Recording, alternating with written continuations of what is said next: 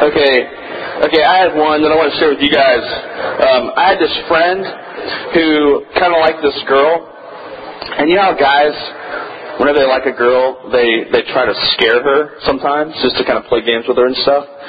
At least that's what really immature guys do. But um, but but this guy, he liked this girl, and so they at a big party one night, and so um, she was uh, about to leave, and he actually went out. Someone went into the house where she was at. A bunch of people there. Her keys were laying on some table. Someone took her car keys. They go over and they open up her car outside, and he gets into the car in the back seat wearing a scream mask.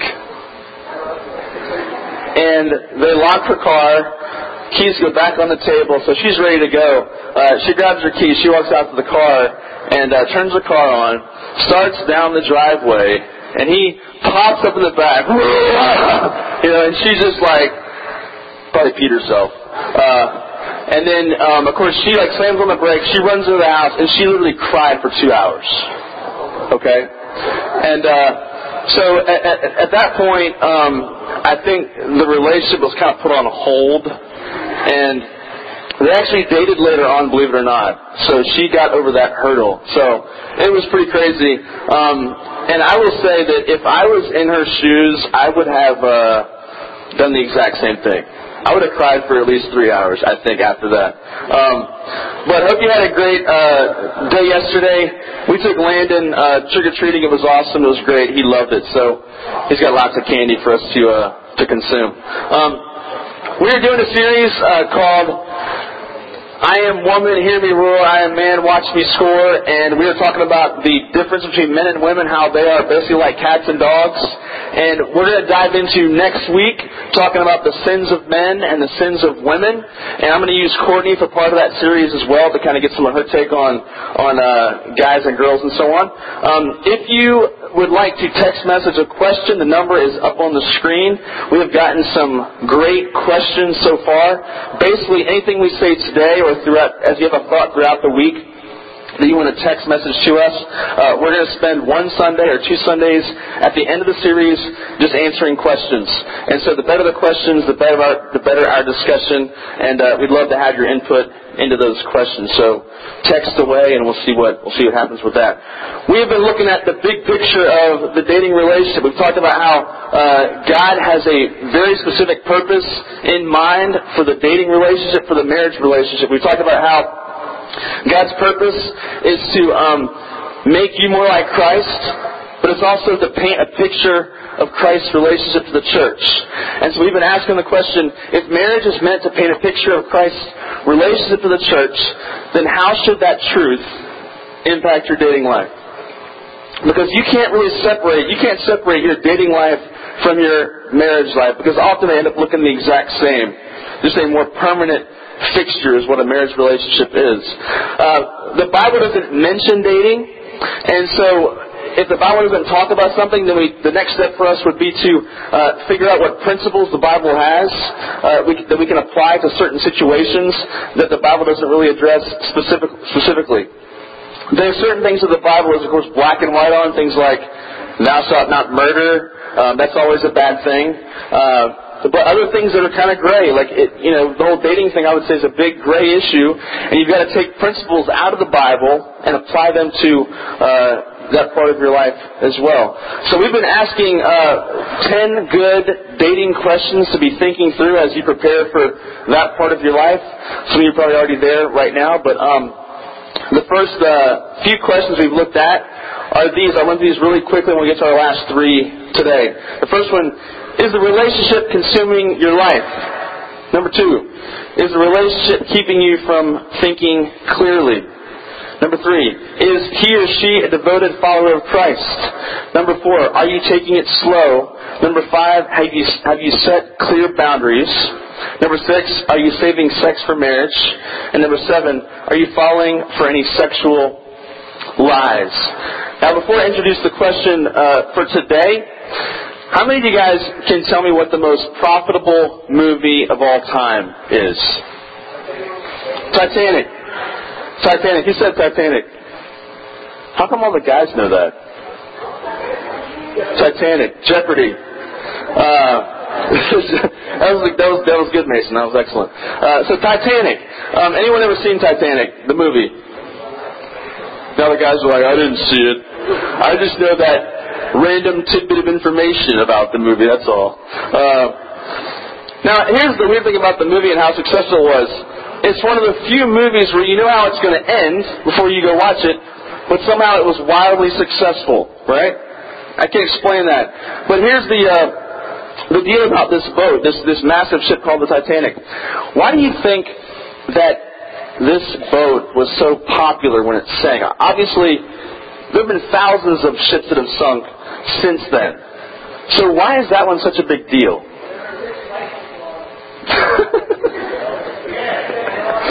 I can always count on Anthony to bring in the racial stuff. Uh, okay, so there are rich white people. All right, so so why else? Why else do we care? Yes. Okay. So they said it was the ship that was invincible, the ship that was unsinkable, right? Now, um, everyone thought this ship was it was impossible to sink this this massive uh, seagoing vessel. Uh, so, because of this, the the crew actually ignored many warning signs. Uh, they received warning signs two days before they set sail that it was going to be treacherous waters. Um, a ship 20 miles away warned about being stuck in the ice. Even the men who were appointed to look out for icebergs were not even given binoculars. So warning signs were ignored and a ship that many thought invincible was sunk almost 100 years ago. You know, I think that um, that many people who are in love, they think that the relationship is invincible.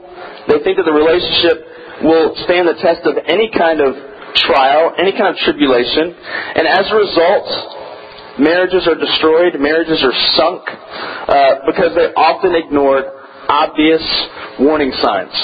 So the first question today is, are you ignoring warning signs? Now, most of what we talk about today is going to really apply to you later on when you get to college and you really start thinking about dating seriously. Uh, but are you ignoring warning signs? Um, I'm going to run through a couple of warning signs that I think are very relevant to uh, to any relationship. The first one is, of course, abuse. That's obviously a major one, a very obvious one. And you might kind of scoff at that and think, okay, well, you know, I don't think it's happening with people in this room. I hope not. but um, but I want to cover it. I want to cover it because later on these can be massive issues in your life. Abuse that can fall under uh, anything physical, anything verbal, anything emotional, sexual abuse. The, the, the essence of abuse is this, is are you being controlled? Are you being manipulated by someone? And obviously we think of the physical and the verbal and the sexual abuse when we think of abuse. But I want to talk about emotional abuse. Obviously, um, this is something that you may not even realize it's happening to you. But if someone trying to control you, trying to manipulate you with their emotions, if that's happening in a relationship, that's abuse. Uh, secondly, emotional baggage. Listen, everyone, everyone has emotional baggage on some level. But the question is, are you or are they willing to deal with that baggage? Everyone's got it, but the question is, are they willing to deal with it? Are they willing to address it in their life?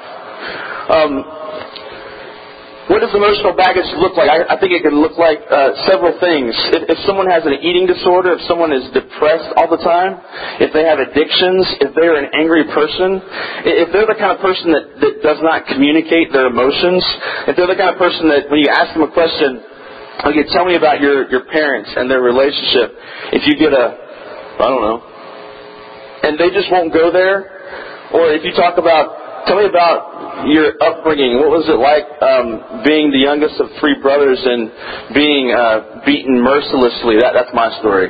Um, but what was it like being made fun of? What was it like being um, the butt end of every joke as the third child of three boys? If you get the response, uh, I don't know. No communication. There's some emotional baggage there that's not being dealt with. Now, um, this is hard for me to say, but uh, when I look at my parents' relationship, I have to say that that as I look at their marriage, since I've been alive, 32 years, it's very unhealthy even to this day. They've stayed married, which I'm glad for, but I have to look at my father and say to my mom, I don't say this to her, but I think this all the time, that honestly, she shouldn't have married him. I'm thankful that I'm here, of course, but it saddens me to say that, that she should not have married a man with so much emotional baggage that he, to this day, it's gone undealt with. If, if I ask a question like, hey dad, tell me about your your teenage years, I, I get nothing. If, if I try to talk about um, his past in any form, I get nothing. And, and so if you if you find yourself hitting a wall with someone and they just won't go there in their life, that is emotional baggage that is not being dealt with. It needs to be dealt with. That means that person might need to go start seeing a counselor, might need to start talking to a pastor, uh, might need to get into a small group where they can start to unpack some of these emotionally charged things and unpack some of that baggage. Uh, thirdly, any kind of cheating, any kind of cheating, get out. All right. Now uh, that might come in many forms. Obviously, we talk when you think of cheating, you think of just someone having sex, but obviously. Um, this can come in a multitude of forms.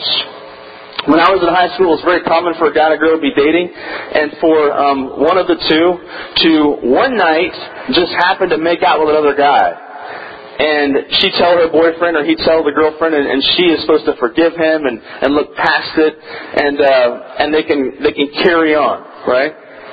If that's happened to you, or if that does happen to you, get out of the relationship. Because the, the point of dating is to be with someone that's mature enough to handle a relationship. If they're cheating in any way, they have proven that they're not mature enough to handle the relationship. And you need to get out. You need to get out. Fourthly, uh, immaturity. What I would call the Peter Pan syndrome. Now, now this I, I know the girls think just about the guys when it comes to uh, immaturity, but but you guys have your own forms forms of immaturity as well as ladies. Um, but obviously, it does. When you think of the Peter Pan, like I don't want to grow up. Um, if they want to be a Toys R Us kid till they're like 20, I mean that's a problem. Uh, if they want to continue sleeping in Star Wars sheets until they're like 25, that's a problem. Uh, but just the immaturity and the lack of willingness to grow up. Okay? Now, I know you're in high school, so you're thinking, Dave, lighten up. Like we're high school kids. Like we're supposed to be somewhat immature, right? Okay, I, I get that. But that's why I'm talking about this. Think about the future here as we, as we talk through these things. If, if you are dating someone and you're uh, 23, 24, 25 years old, and he is still waking up at, at noon and playing video games and being a complete loser, uh, has no direction, no purpose for his life, has no idea what he wants to do. That is what I would call the Peter Pan syndrome. We're going to address this a lot more in the next few weeks with the guys and the girls. Uh, but immaturity, immaturity. Uh, lastly, no physical attraction. All right.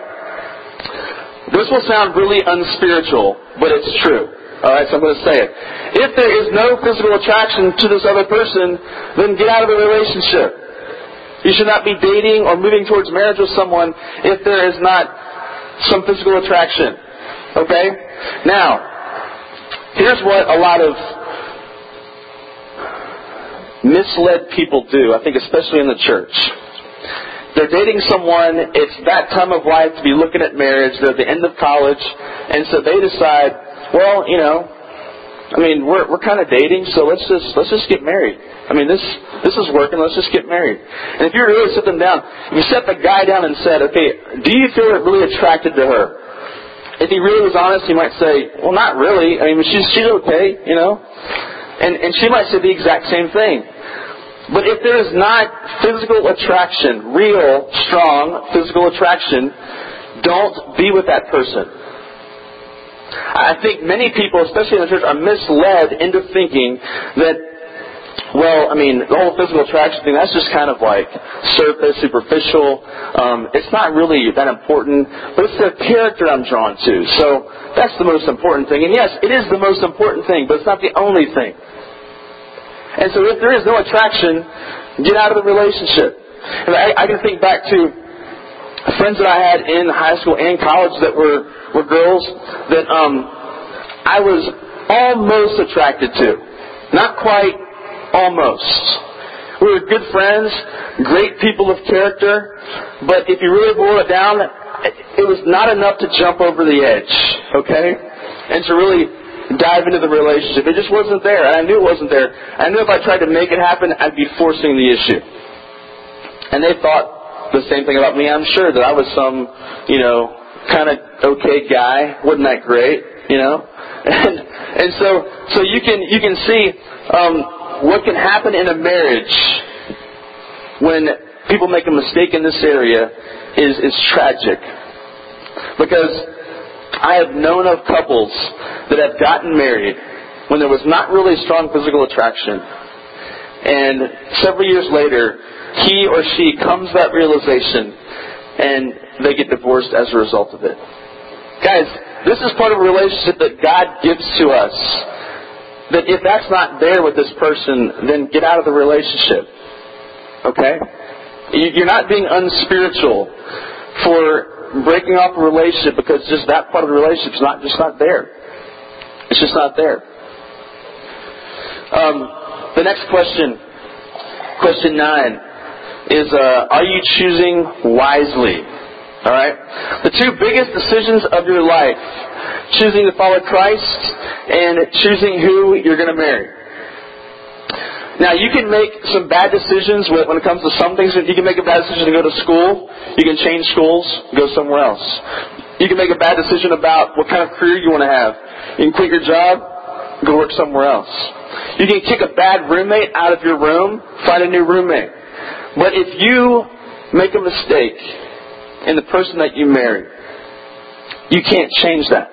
A wrong marriage, a bad marriage, is one of the worst things that I could possibly imagine to be in. The biggest mistakes people make, there are two. The first available. The first available syndrome, I call it. Um, I know of a couple recently um, who actually was here at this church. Not going to mention any names, but they were here at this church. They got married because it was just time. They were dating at the end of at the end of college. They thought, well, it's just that time of our life, so let's just let's just get married. They got married, and within a year and a half, they were divorced because he was the first available or she was the first available. When someone asks you why you are with that guy, the answer shouldn't be that well he was the only one who asked, or he was the first one who asked. That's okay for prom, but not for marriage. Okay? All right? The answer should not be, why are you with her? Well, you know, she's she's available. That's it. That's it. Number two, fooled by externals. Um, guys are obviously fooled by a lot in this area. Guys are fooled by a woman's outward beauty. Uh, I have a question for the girls, though. Um, obviously, you don't really look at our looks, otherwise you wouldn't date us, okay? Because um, we are not very attractive people. Uh, we have hair on our face. We're just disgusting creatures, okay? I lived in a house with a bunch of guys, and the smell that emanated from that house constantly was disgusting. Like, I would go to my, uh, I'd go to Courtney's apartment, it smelled like flowers and all kinds of crazy things. And I'd be like, where is this smell coming from? Do you have candles? No. It just emanates from her, her very existence, you know? And, and then for me, I walk into my apartment and it's like someone killed a rat like a year ago. Okay? Like I'm serious. And, uh, I thought it would go away once I got rid of like the eight guys I lived with, and I just had one roommate. And so uh, many of you guys know my friend Simon from England. Um, he has an accent, so I thought he wouldn't stink as bad, uh, but that didn't work. Um, there was just two of us in an apartment together, and even with he and I were both fairly neat and clean. We had deodorant. We you know shave at least once a month, and we uh, and we wear cologne. We gotta have cologne and the place still stunk. Okay? It still smelled to high heaven. So, so girls, I don't know what you see in us, but obviously, um, if you were to say like externally or whatever, like would you say that a guy maybe we're not obviously beautiful people, but would you say that the girls are fooled by like maybe charm or humor? Is that is that probably two of the top ones? Anything I'm leaving out? Like what else are you all fooled by? That's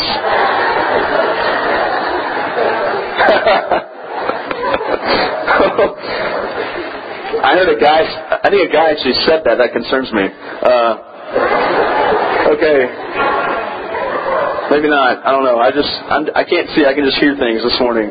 Um, so so guys are fooled by beauty. Girls can be fooled by by charm, by humor. That could be an external quality. You know, avoid looking at his character like, oh, he's just so funny. He makes me laugh. And it's like, oh, whatever. You know, it's Believe me, that'll end real quick. Uh, but but girls girls put so much girls put so much into beauty. But here's the thing, ladies: if that's all you have, you got nothing. Okay. If that's all you have, I, hey, believe me, be beautiful. God made you that way. We are ugly. You know, the world needs to have a balance. So so be beautiful. God made you that way. But here's the deal: if that's all you have, you got nothing. You got nothing. See, see, your beauty will attract a guy, but what's going to keep a guy is your personality and your character. Okay?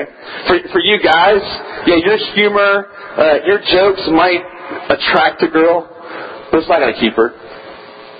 It's not going to keep her. She'll, she'll see right through it in the first week.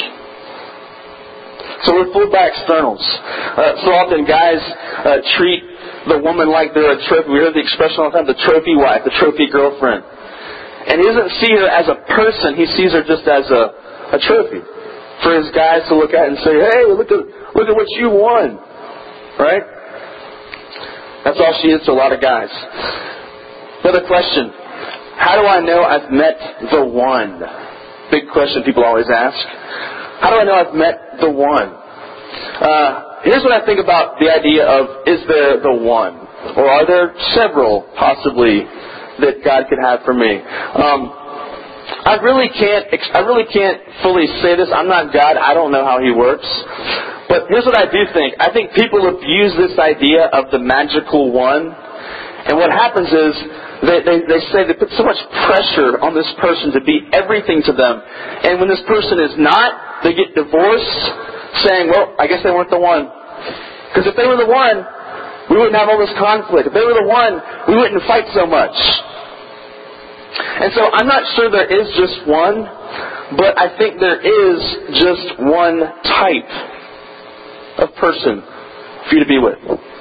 And I think, I think if you stay in that area, you're okay. All right? You're okay. So um, here's the first question at your tables for discussion. Uh, we're going to discuss character. How do you know if someone has character? So go ahead and discuss for a few moments, and we'll come back in just a little bit.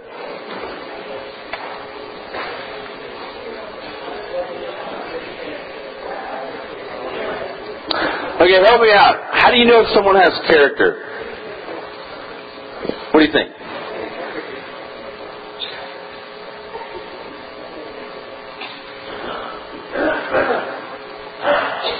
I'll come back to you, Dave. In private later. Okay. Yes.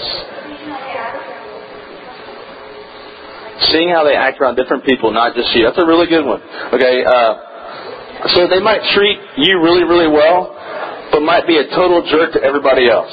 Okay. Really good observation, Heather. Uh, so see how they act on other people, not just how they act around you. What else?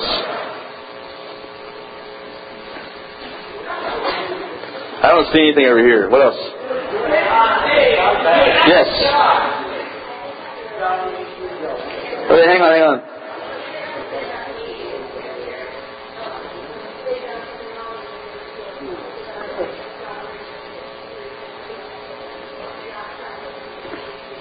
Okay. Okay, really good observation. Uh, so someone who, even when they mess up, they can admit it. They can they can talk. They can deal with it openly. Uh, I think of David in the Psalms. Um, I would say that someone who has character is not someone who just doesn't sin as much as everyone else. There's someone who's willing to face their sin. There's someone who's willing to deal with their sin. Uh, David, in the book of Psalm, Psalm 51, does this amazingly well when he, he addresses his sin of adultery and murder. We say David has character, but does that mean he doesn't sin as much? No, he committed two horrific crimes. But what he did, though, is he faced his sin. He fell on his face before God. He dealt with his sin. So someone has character, they, they face their sin, they deal with their sin, let God deal with their sin. What else? Yes, Dave. Compared to Courtney, yes, that's always a good one. Uh, how their kids act. Okay, um, that that that can be a tough one, but yes, okay. Because uh, that basically means that your name is on the line with, with how your kids act and behave, which can be really difficult uh, as a parent, especially. Yes, Jake.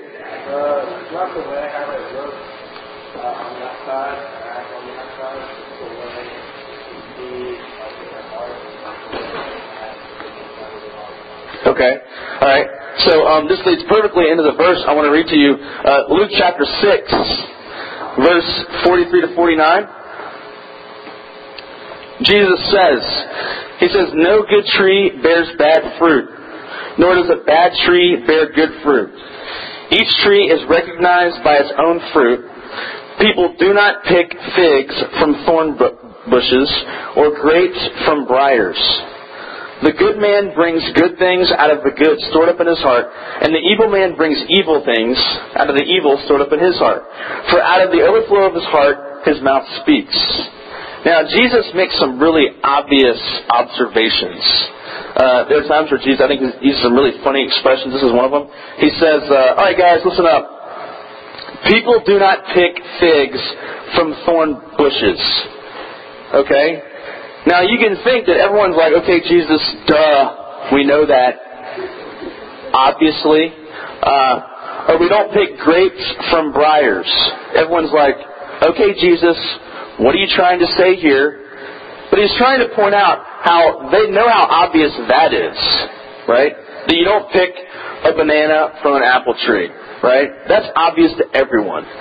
But what's not so obvious to everyone in life is that there are some idiots out there in the world that can pass, pass themselves off as people of high character, and everyone falls for that lie. And so what he's saying is that if, if you have to tell someone, if, if you're a girl dating a guy and you have to tell your friends, um, no, but he's a really nice guy once you get to meet him. But he's a jerk up until then, right? If, that's, if, if you have to get him off the hook, or if you have to get her off the hook for something like that, then good indicator that they have got bad character, stay away from this person. Many people say, I think today, they say things like, you know, don't judge me. You can't judge my heart. You can't judge what's on the inside of me.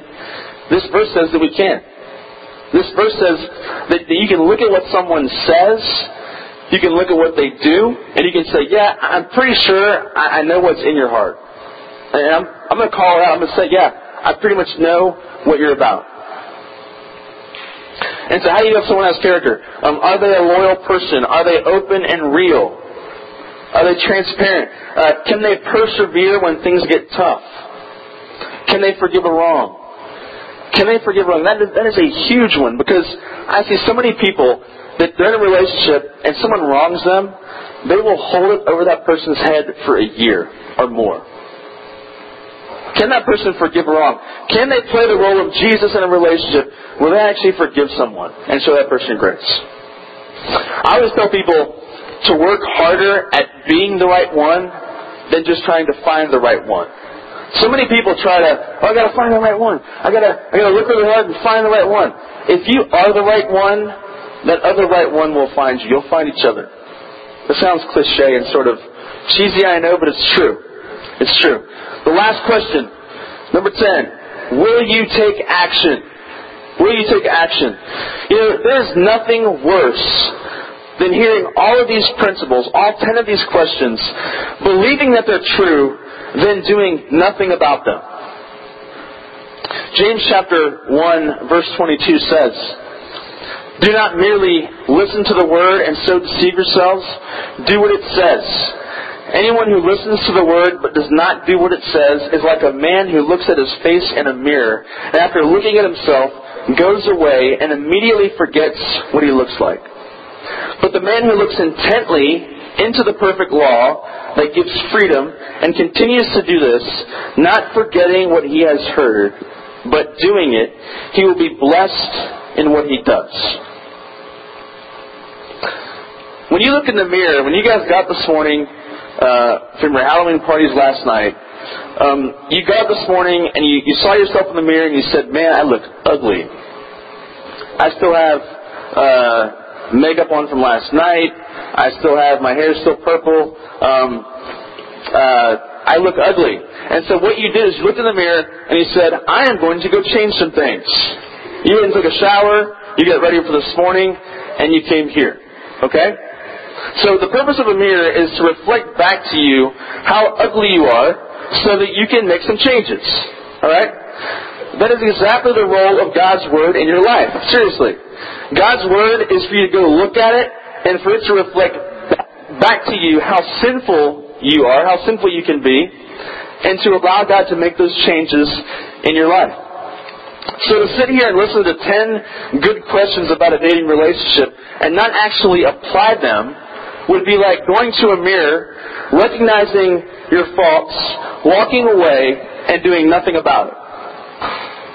And so I will tell you, if you are currently in a relationship or whenever you get into a relationship eventually, that if you apply these questions to your relationship, I think you're going to be okay. If you're a following Christ, you want to do it the right way, I think you're to, you're to be okay. But if you don't, if you, if you neglect any one of these things, I think you could reap for yourself a future of major disappointment a future of great sorrow, and your kids are going to inherit that. Your kids are going to inherit that. Many of you in this room are actually products of, of marriages gone bad. And I, I praise God that you're here. I praise God that you're hearing this stuff now because if you apply these truths to your relationships and you are following passionately after Christ, that will do amazing incredible things for generations to come. See, the decisions you make now, they don't just concern you. It's not just about you and just your little life, but it's going to affect your kids and their kids and their kids and their kids. Studies have shown that that um, if if a divorce happens in a family, that the kids' chances of also getting divorced and then their kids' chances of getting divorced skyrocket. It doesn't mean that if you're from a divorced home that you're, you're hopeless. You have no hope for having a good marriage. That's not the case. It's just that so many people get caught up into the same cycles that their parents got caught up in. But you guys have a chance to end those cycles right now. End them right now. Um, to close out, I'm going to have uh, your leaders discuss a few questions there with you at your tables. They've got the sheets for those. And uh, when you're done, um, just go ahead and pray at your table and uh, you can leave. All right?